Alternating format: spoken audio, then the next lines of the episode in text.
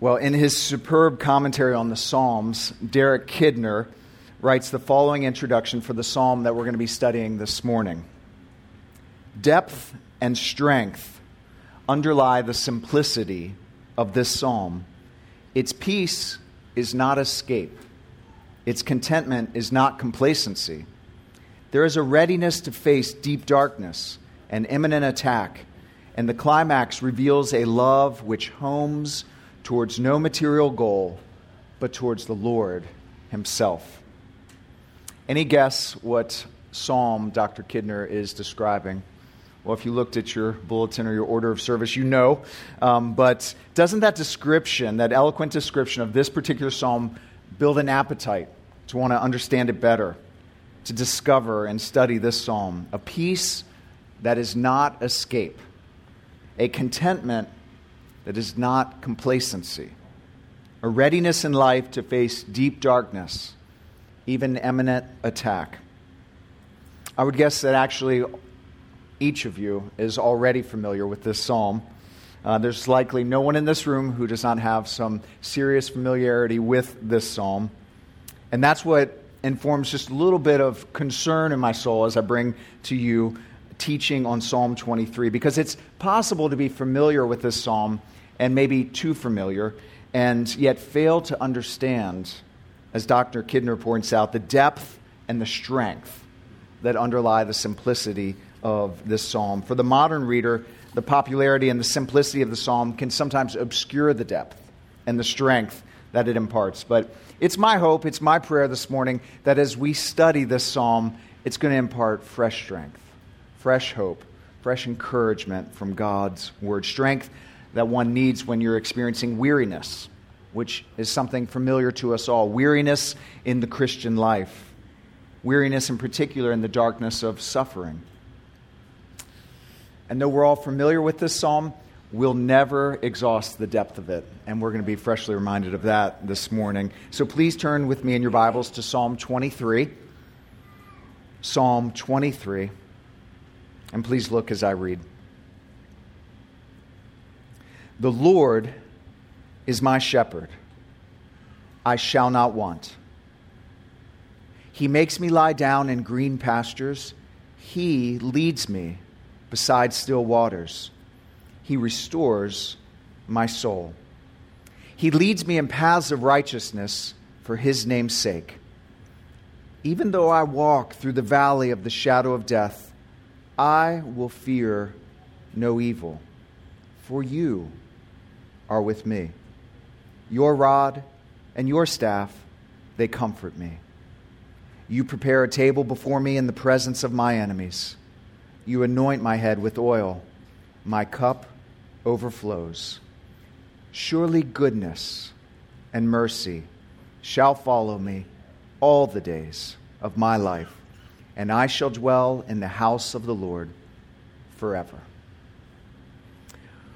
What occasioned the writing of what one theologian calls the most beloved, most sung, most prayed, and most studied psalm in all the Psalter? Well, as with many psalms, the specifics that informed the writing of the psalm are not known in full to us. They are intentionally withheld to some degree from us. But what is clear as we look at this psalm is that David has been reflecting. He's been reflecting on his life. He's been looking back on the experiences, and it's been quite the journey from shepherd boy to Israel's king. David has enjoyed, if you read through the Old Testament, seasons of deep refreshment, joyful communion with God. But he's also walked through plenty of trials, significant trials, some unanticipated paths, severe tests, dangers, even betrayal. He's endured even false accusations, painful attack from those closest to him. What's surprising as we read Psalm 23, knowing that David's reflecting, is that he has emerged from these events of life not embittered or jaded by life's difficulties. As the king reflects, it's clear that while he's been affected, no doubt, by the trials of his life, he's gained a joy that's beyond his circumstances, a joy that's out of the grasp of a painful past. He holds a joy that comes from a well-settled conviction about who God is and how God relates to him. See, Psalm 23, it wonderfully captures the believer's story, every believer's story, which is really a story of our Lord's utter dependability and faithfulness and lavish care. The theme of this psalm, this song, if you were, is one of the Lord's faithfulness. It's very simply the Lord Yahweh has been faithful to David in every season, in every changing circumstance. This is the constant. Yahweh has been faithful. So Psalm 23, it's here to teach us something this morning. It's here to teach us to confess with David in his testimony that the unwavering faithfulness of the Lord, it calls for my absolute trust in him. That's really, if you were to boil down this psalm into one statement of trust, it's this, that the unwavering faithfulness of the Lord, it calls for, it beckons, it demands my absolute trust in him. So to reflect deeply on the Lord's faithfulness this morning, we are going to study the two pictures that emerge from this psalm about the Lord. See, David wants to impress certain truths about the Lord on us, and so he captures two powerful metaphors that mark this psalm. The metaphor of shepherd and the metaphor, maybe a little more subtly, of host. So we're going to allow the psalmist to lead us through kind of an extended meditation on the Lord as shepherd and the Lord as host. And as we do, I want to note along the way a series of declarations that this psalm enables us to make about the Lord and how he relates to us. At the end of it all, this psalm is meant to produce a personal trust, a confidence that says, no matter what comes my way, I'm not going to throw away my confidence in the faithfulness of my God. And so let's take a look at the first metaphor that's found at the outset of Psalm 23 and verse 1. The Lord is my shepherd. Now, as you all know, the idea of Lord as shepherd is not a new image for David. David grew up knowing the stories of Abraham, Isaac, and Jacob. These were his forefathers in the faith. They were also shepherds and nomads by trade. They wandered around. They did a lot of wandering by God's design, and they learned to look to God as their shepherd. In fact, Jacob spent many days and nights shepherding flocks, and on one distinct night, he wrestled with an angel of God. And as a result, he walked out the rest of his shepherding days with a limp. But listen to some of his last words of Jacob. He said, the God before whom my fathers, Abraham and Isaac, walked, the God who has been my shepherd all my life long to this day, the angel who has redeemed me from all evil, bless the boys. He had learned to say, the Lord is my shepherd. David had learned these words. Later in Exodus, we encounter Yahweh leading his people out of Exodus, out of captivity to the Egyptians through the Red Sea, providing manna for them. God shepherded his people. He personally shepherded Israel into the promised land. But in this psalm, what you might note is that we hone in on the individual. We're meant to be struck by the personal, powerful dynamic of our psalm. Israel's shepherd actually intends to shepherd us personally. There is a very real sense as we study the scriptures that God shepherds us as a people, right? But this psalm is supposed to impress upon us the personal care of our Lord, how personally he shepherds us. David starts with a declaration, the Lord is my shepherd.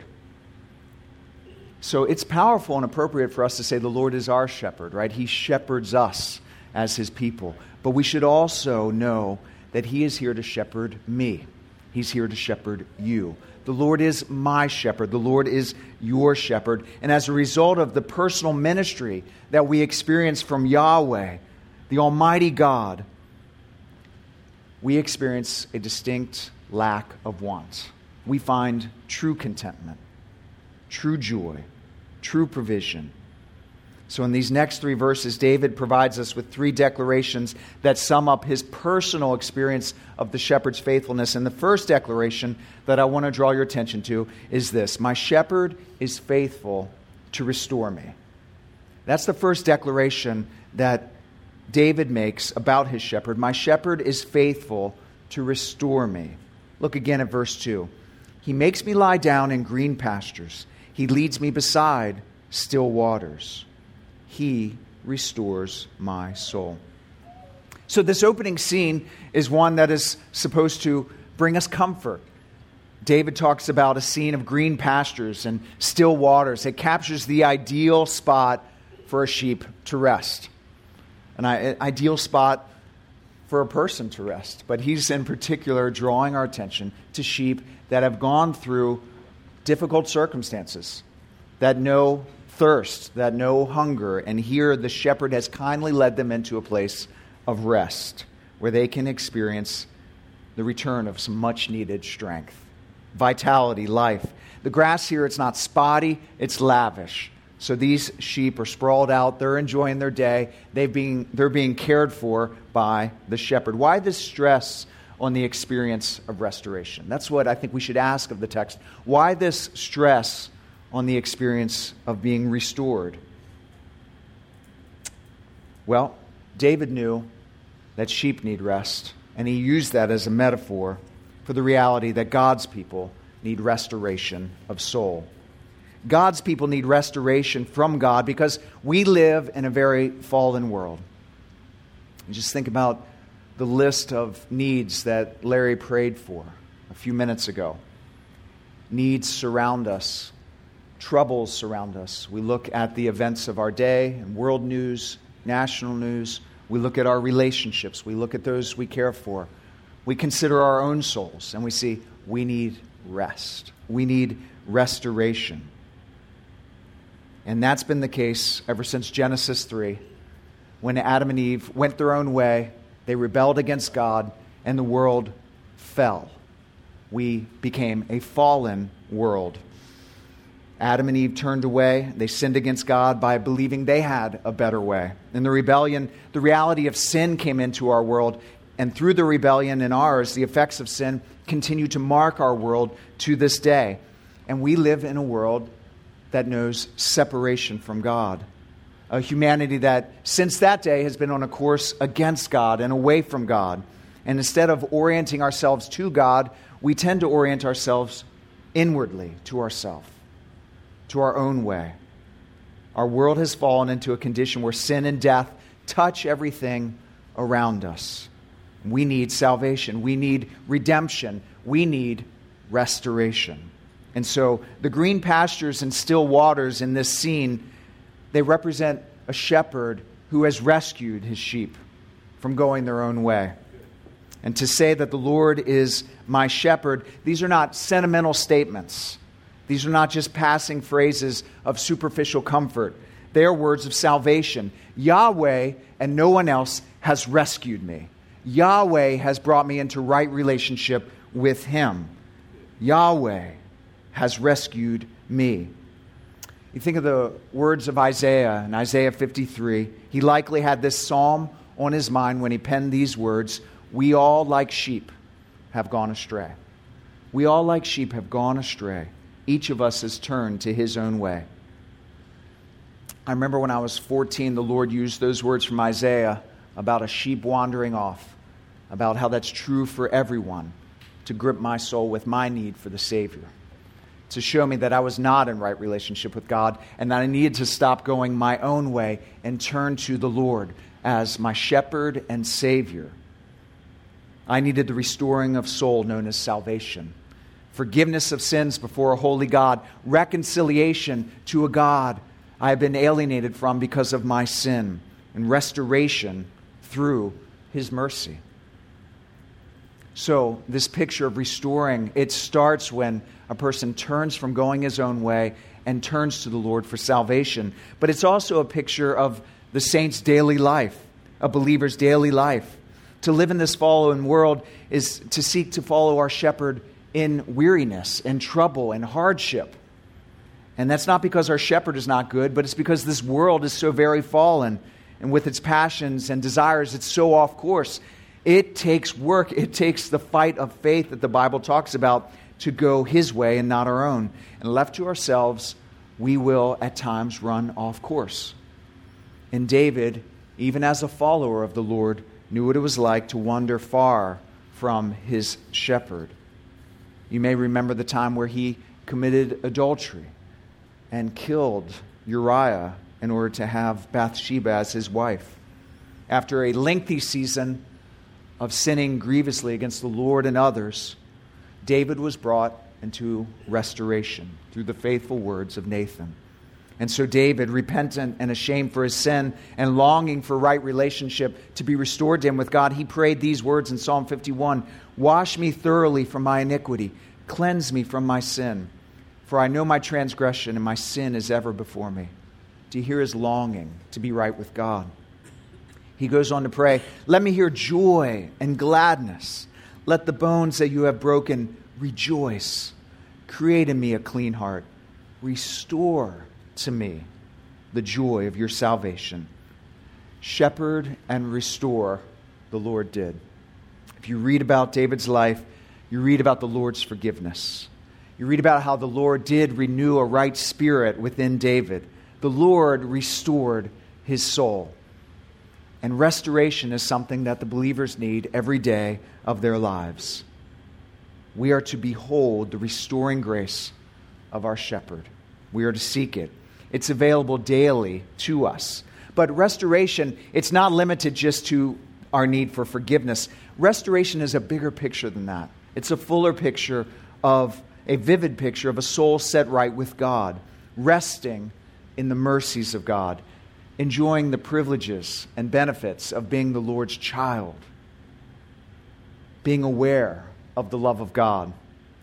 Rest of soul is the daily need of every believer. Do you need restoration of soul today? I'd venture to say that to some degree, we all need restoration of soul today. None of us escapes a need for daily restoration and refreshing and replenishing in the midst of a fallen world, in the midst of our fight with sin. Here's some good news from this psalm. This passage is not simply counseling us towards an experience of restoration. It's counseling us to the one who gives restoration, the Lord who is our shepherd. He's the one who restores our soul. He is able to restore. He cares enough about you to restore. And he knows your need intimately for a restored soul. How does he restore? Well, in large measure, he restores through the life-giving and life-reviving message in this book that we call the Bible. You know, to read through David's Psalms is to read a man who loved the Word. Read through Psalm 119, you'll be struck with how David prayed about the joy of just having the Word of God in his life and how it revived him. So you need reviving? Go to the shepherd and hear his voice in the Word, the Bible. Take in its reviving effects. When the Word is opened, we get to know the main character, our shepherd, personally. And opportunity comes for rest and refreshment from our shepherd. He restores. He revives. Ultimately, this picture of the shepherd restoring anticipates, doesn't it? It anticipates the one who would soon come to be the ultimate shepherd of Israel, the one who would bear our guilt as the sacrificial lamb, the one we call Jesus, the one who would bear upon himself our sins, our curse. And through his sinless life and sacrificial death and resurrection from the dead would make it possible for sinners like us to be in right relationship with God. This psalm anticipates the ultimate shepherd and Savior, Jesus Christ.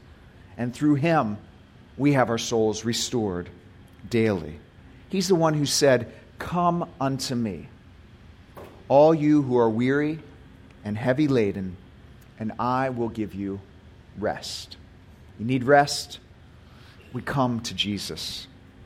And as we come and we get more and more experienced at receiving the care and the comfort of the Lord, you know what happens? That begins to affect and to spill over into our relationships. And we become conduits of the Lord's care and restoring mercies to one another around us. You see, the church is to be a family eager to restore one another, to point one another to Jesus. As Galatians 6:1 says, we restore in a spirit of gentleness. That's what we do as God's people. We emulate the shepherd who restores us, and we restore one another. So we should pray that our very gatherings and our friendships within this room are a means of God's restoring grace and revitalizing of one another. Let's pray that our church would be an easy place for the weary and the wayward to come for restoration. Your shepherd, my shepherd, he restores. And so we see now from the green pastures of restoration that the Lord leads his revitalized sheep onto new terrain. Look with me at verse 3. After telling us that he restores our soul, David writes, "He leads me in paths of righteousness for his name's sake." And so with this verse, we encounter David's second declaration. My shepherd is faithful to lead me. My shepherd is faithful to lead me. God rescues wayward sheep that he might restore them, and he restores that he might lead. But how does our shepherd lead us? What does this mean, that he leads us in paths of righteousness? Well, these paths of righteousness are actually a testimony to his character. The Lord leads us in ways that are consistent with his covenant love and faithfulness. The Lord leads us in ways that are consistent with his righteous dealings. And as he does, as he leads us in a way that is consistent with his character, he makes us more like him. He transforms us so that we become increasingly like our righteous shepherd. So the righteous shepherd personally and providentially leads us down specific paths through seasons that test and try, but ultimately transform us so that we are more like our shepherd. Those he rescues, he restores. Those he restores, he leads. And he makes us more righteous so that we draw more attention to our righteous shepherd and to his grace. And he leads us like this, all for, the Bible says, for his name's sake. Now, I think that for numerous years I read that phrase, for his name's sake, and I thought of that as kind of a motivational sense. He leads me with a motivation that I want to live for his name's sake. And I think that's implied here for sure. But what is more fundamentally being revealed in that phrase, for his name's sake, is that he leads us in a way that is consistent with his name, the name Yahweh, the one who is faithful, the one who is true, the one who is righteous. And so as God leads us, he leads us for his name's sake. He leads us in a way that's going to draw attention to his character again and again and again. So think about the paths of your life that the Lord has led you down. Has he not along the way revealed himself faithful, true, righteous? That's what it means when it says he leads us in paths of righteousness for his name's sake. See, David's making much of God. David's making much of his personal Savior. So as you study your current circumstances, look up to your shepherd. Don't be preoccupied with your circumstances as an end, but as you look at your current circumstances, look up to the one who is shepherding you through your current circumstances, and by faith, humbly but confidently say, if this is your providence in my life, Lord, if this is the way you want to lead me, your path for me, I know that I can trust you because you lead me in paths of righteousness for your name's sake. My shepherd is faithful to lead me. And he's faithful to lead us even when that path is shrouded with darkness. And this brings us to David's third declaration. My shepherd is faithful to protect me. My shepherd is faithful to protect me. Let's read verse 4. Even though I walk through the valley of the shadow of death, I will fear no evil, for you are with me. Your rod and your staff, they comfort me. Here, the threatening presence of darkness, even the deepest darkness of death, is settling in and has surrounded the heart of this sheep. So to descend into the valley of darkness is to enter into the sheep's greatest nightmare. And when this darkness settles in, there's a sense of vulnerability that's understandable. It's real. It's profoundly felt by the sheep. The way out, it's not evident. And for the believer, we walk through these seasons, and we have entered into the valley of the deepest darkness. It's disorienting. How long you'll be there, you don't know. What you will encounter, so often you cannot anticipate. Sinclair Ferguson, the man that Larry referenced a few minutes ago, he warns us that here, more than anywhere, we can be tempted to say, the promises of God don't seem to be working. The providences that surround us seem to run counter to the promises that He has given us. Did you catch that? The providences of life seem to run counter to the promises that God has given me. What are we to do when it seems as if the providences of life, the difficulties of life, the darkness of where we live seems to run counter to the promises of God?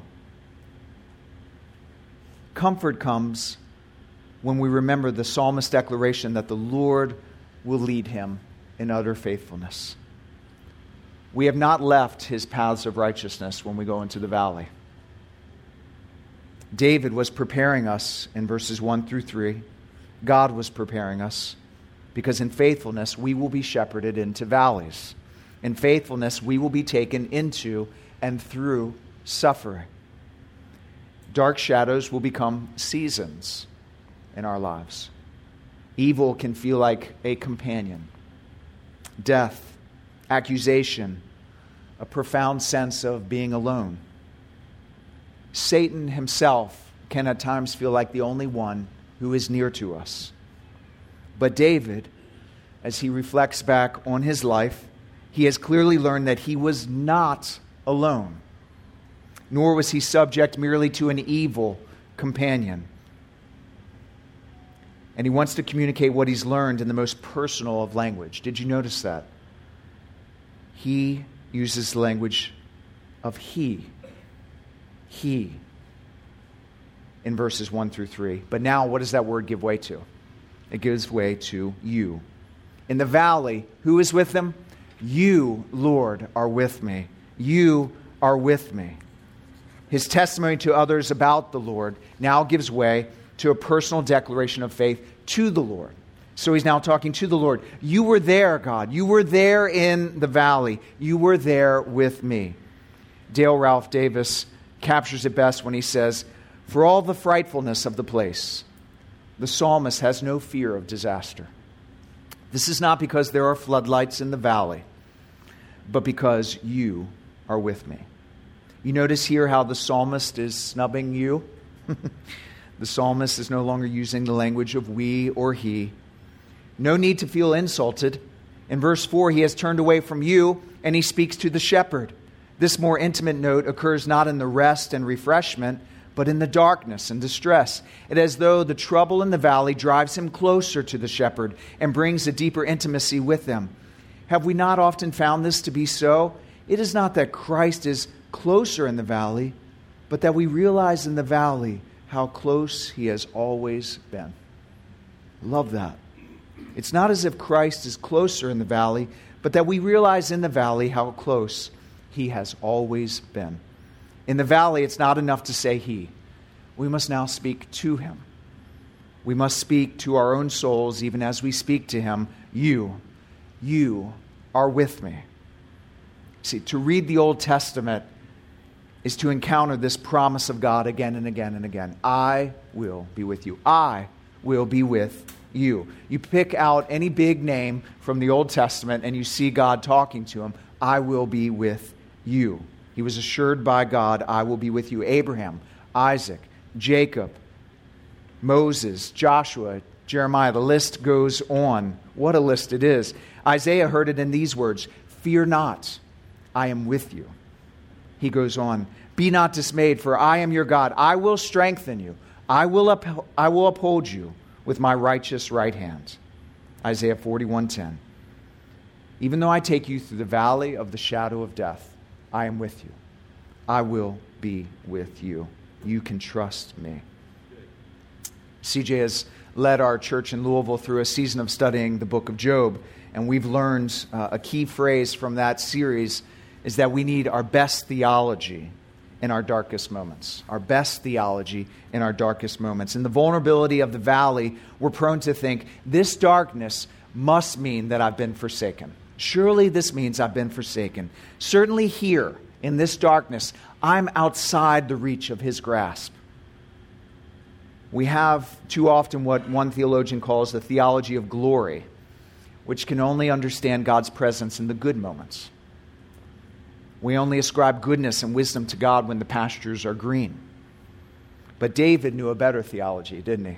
We need to know a better theology, that even when we're in the valley, God is with us. Alec Mateer put it like this: the God of the Bible can be trusted as much with our misfortunes as with our joys. He is God as much in the green pastures as in the darkest valley. All our ways are paths of righteousness, that is, paths that make sense to him, paths along which his watchful love has directed our feet. God steadies us in the darkness. Fear not, I am with you. Be not dismayed. And we learn to see and to say, yes, Lord, you are with me. And I know that today in our midst there are those who are in the valley, learning through serious trial, periods of darkness, that you are not alone. Learning to declare, you, Lord, are with me. To further prove his faithfulness to those in the valley, David talks about how the Lord wields his shepherding weapons on our behalf. Did you catch that? David testifies, your rod and your staff, they comfort me. His staff is his instrument to press us forward when we can't quite see our way. His rod is that instrument that he swings violently against the wild beast that would seek to threaten us. He is committed to absolutely decimating anybody that would seek to take us out as we home towards heaven. He guides and protects the sheep that he has rescued. And so his rod and his staff, they comfort. But this translation of comfort, it doesn't fully capture what they do. As we see our shepherd swinging and bloodying the head of our enemy, those who would seek to harm us, we simultaneously experience his steady nudging forward. His rod and his staff, they give us courage. Not just comfort, but courage. Courage to believe.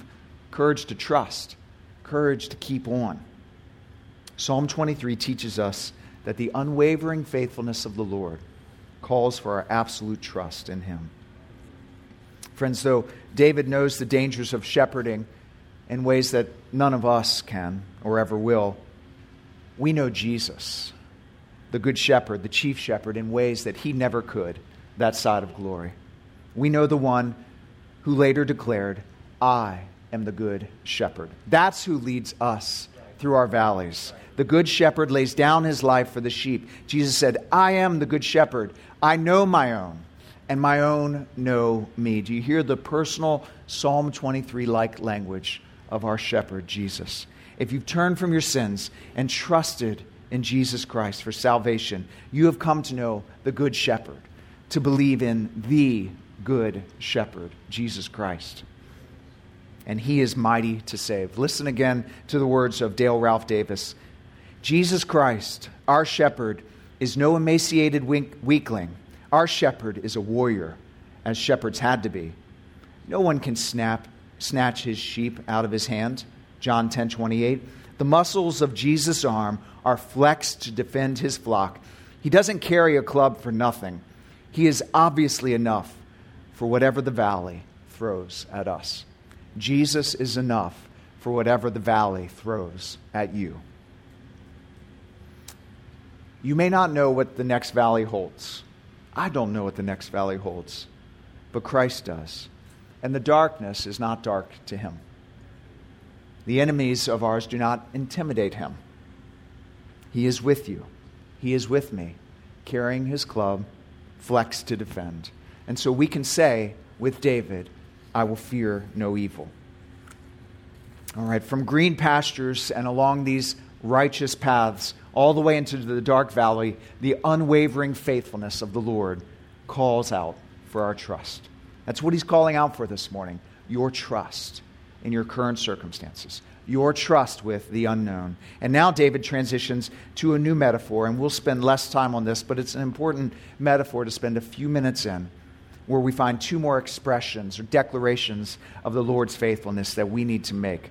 In verses 5-6, the shepherd delivers us now to a feast where he takes on the garments and the responsibilities of our host.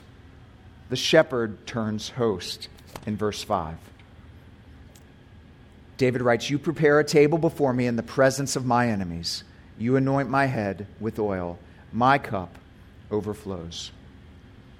Now, I don't know what in your mind qualifies for an enjoyable meal, but it's typically not hanging with your enemies, right?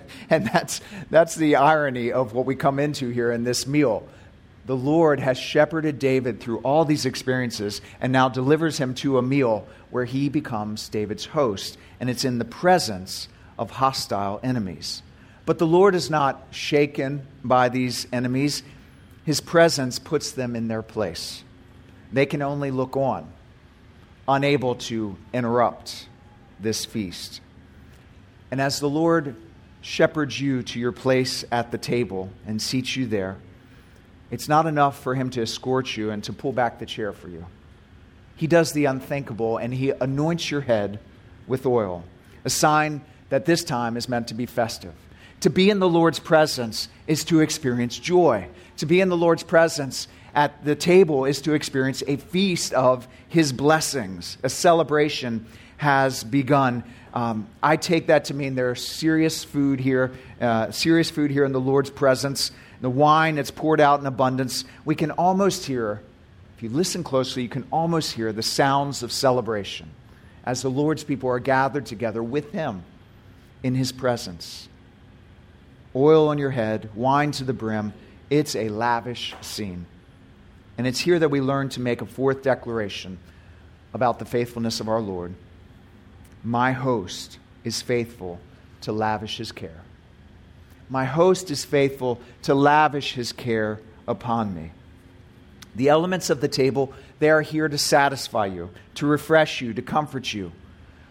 But more than anything, this is what comforts. It's that we are with the host himself, the Lord. We're in his presence, and it's his presence that does our souls good. It's his authoritative presence that sends a clear message to the enemies of our soul who look on. He will not tolerate their pursuit, their accusations. This celebration is a vindication as well. If you've lived under the accusations of the enemy, his condemning voice, enjoy a seat at the Lord's table and experience his voice and his affirmation of acceptance. The Lord is looking to set the record straight with your enemy, the enemy of your soul. And like any holiday where you feasted, or any movie that kind of captures a holiday scene between family and friends, you don't want this time to end. It's an unhurried one for us to enjoy and for our enemies to endure. But in God's providence, we will at some point rise from the table and enter again onto another path. This psalm is in that sense cyclical. We walk through this numerous times in life. But we've learned things from this journey. We've learned things from the valley. We've learned things from the table. We've learned that our unknowns are not unknown to him. Our unknowns are actually marked by God's display of faithfulness. And even at some point when we enter into some final dark valley called death, on the other side of it, all those who have been rescued by the Good Shepherd, all those who have been served by our faithful host, will be ushered into the new city of David to join with all the saints and recount the words of Revelation 19. Blessed are all those who are invited to the marriage supper of the Lamb. And friends, this celebration, it never concludes. So the foretaste we have of feasts in this life and enjoying the Lord's presence, those are foretastes of that day when we will be with the Lord face to face, and we will enjoy his presence. And so there's one final declaration we must make from Psalm 23. And as we learn that our host is not only faithful to lavish his care upon us, but we learn that my host is faithful to lead me home. And what a sweet comfort this is. My host is faithful to lead me home. Look with me at verse 6. Surely goodness and mercy shall follow me all the days of my life, and I shall dwell in the house of the Lord forever. Goodness and mercy shall follow me all the days of my life. And so this shepherd who leads us is the shepherd who follows us. The shepherd who leads us in faithfulness is the shepherd whose goodness and mercy follow us. We cannot get away from his provisions of care in life. No matter what he's leading us through, we can anticipate it's his faithful and righteous path that we walk down, and it's his goodness and mercy that follow along behind us. To look behind you is to see these two hounds of heaven, goodness and mercy, on our scent, chasing us down, making sure that we feel their presence, the presence of the Lord's goodness and the Lord's mercy, committed to overtake us, to outrun us, and to remind us that his favor is always upon us. The shepherd leads, his goodness and mercy follow. And with his relentless goodness and mercy, he will ultimately guide the redeemed home. The promise of his lips, I will be with you, will give way to the overwhelming reality that the dwelling place of God is with man. That's what we're going to hear when we see him face to face. The God who was with us by faith will one day be with us by sight. And we'll be able to set aside faith and to look on him with our eyes. And what a day that will be. As Mr. Kidner said, the climax of this psalm reveals a love which homes towards no material goal, but to the Lord himself. You are with me. I am with you now and forever. And if you have turned from your sins and placed your faith in Jesus Christ, then it is with him that you now dwell in perfect union by faith. Perfect union. And it is with him in his house, the house of the Lord, that you will dwell all the days of your life. Do you see how secure you are in the unwavering faithfulness of the Lord? So friends, let's be a people who trust in him and his personal care of our lives. Please join me in prayer.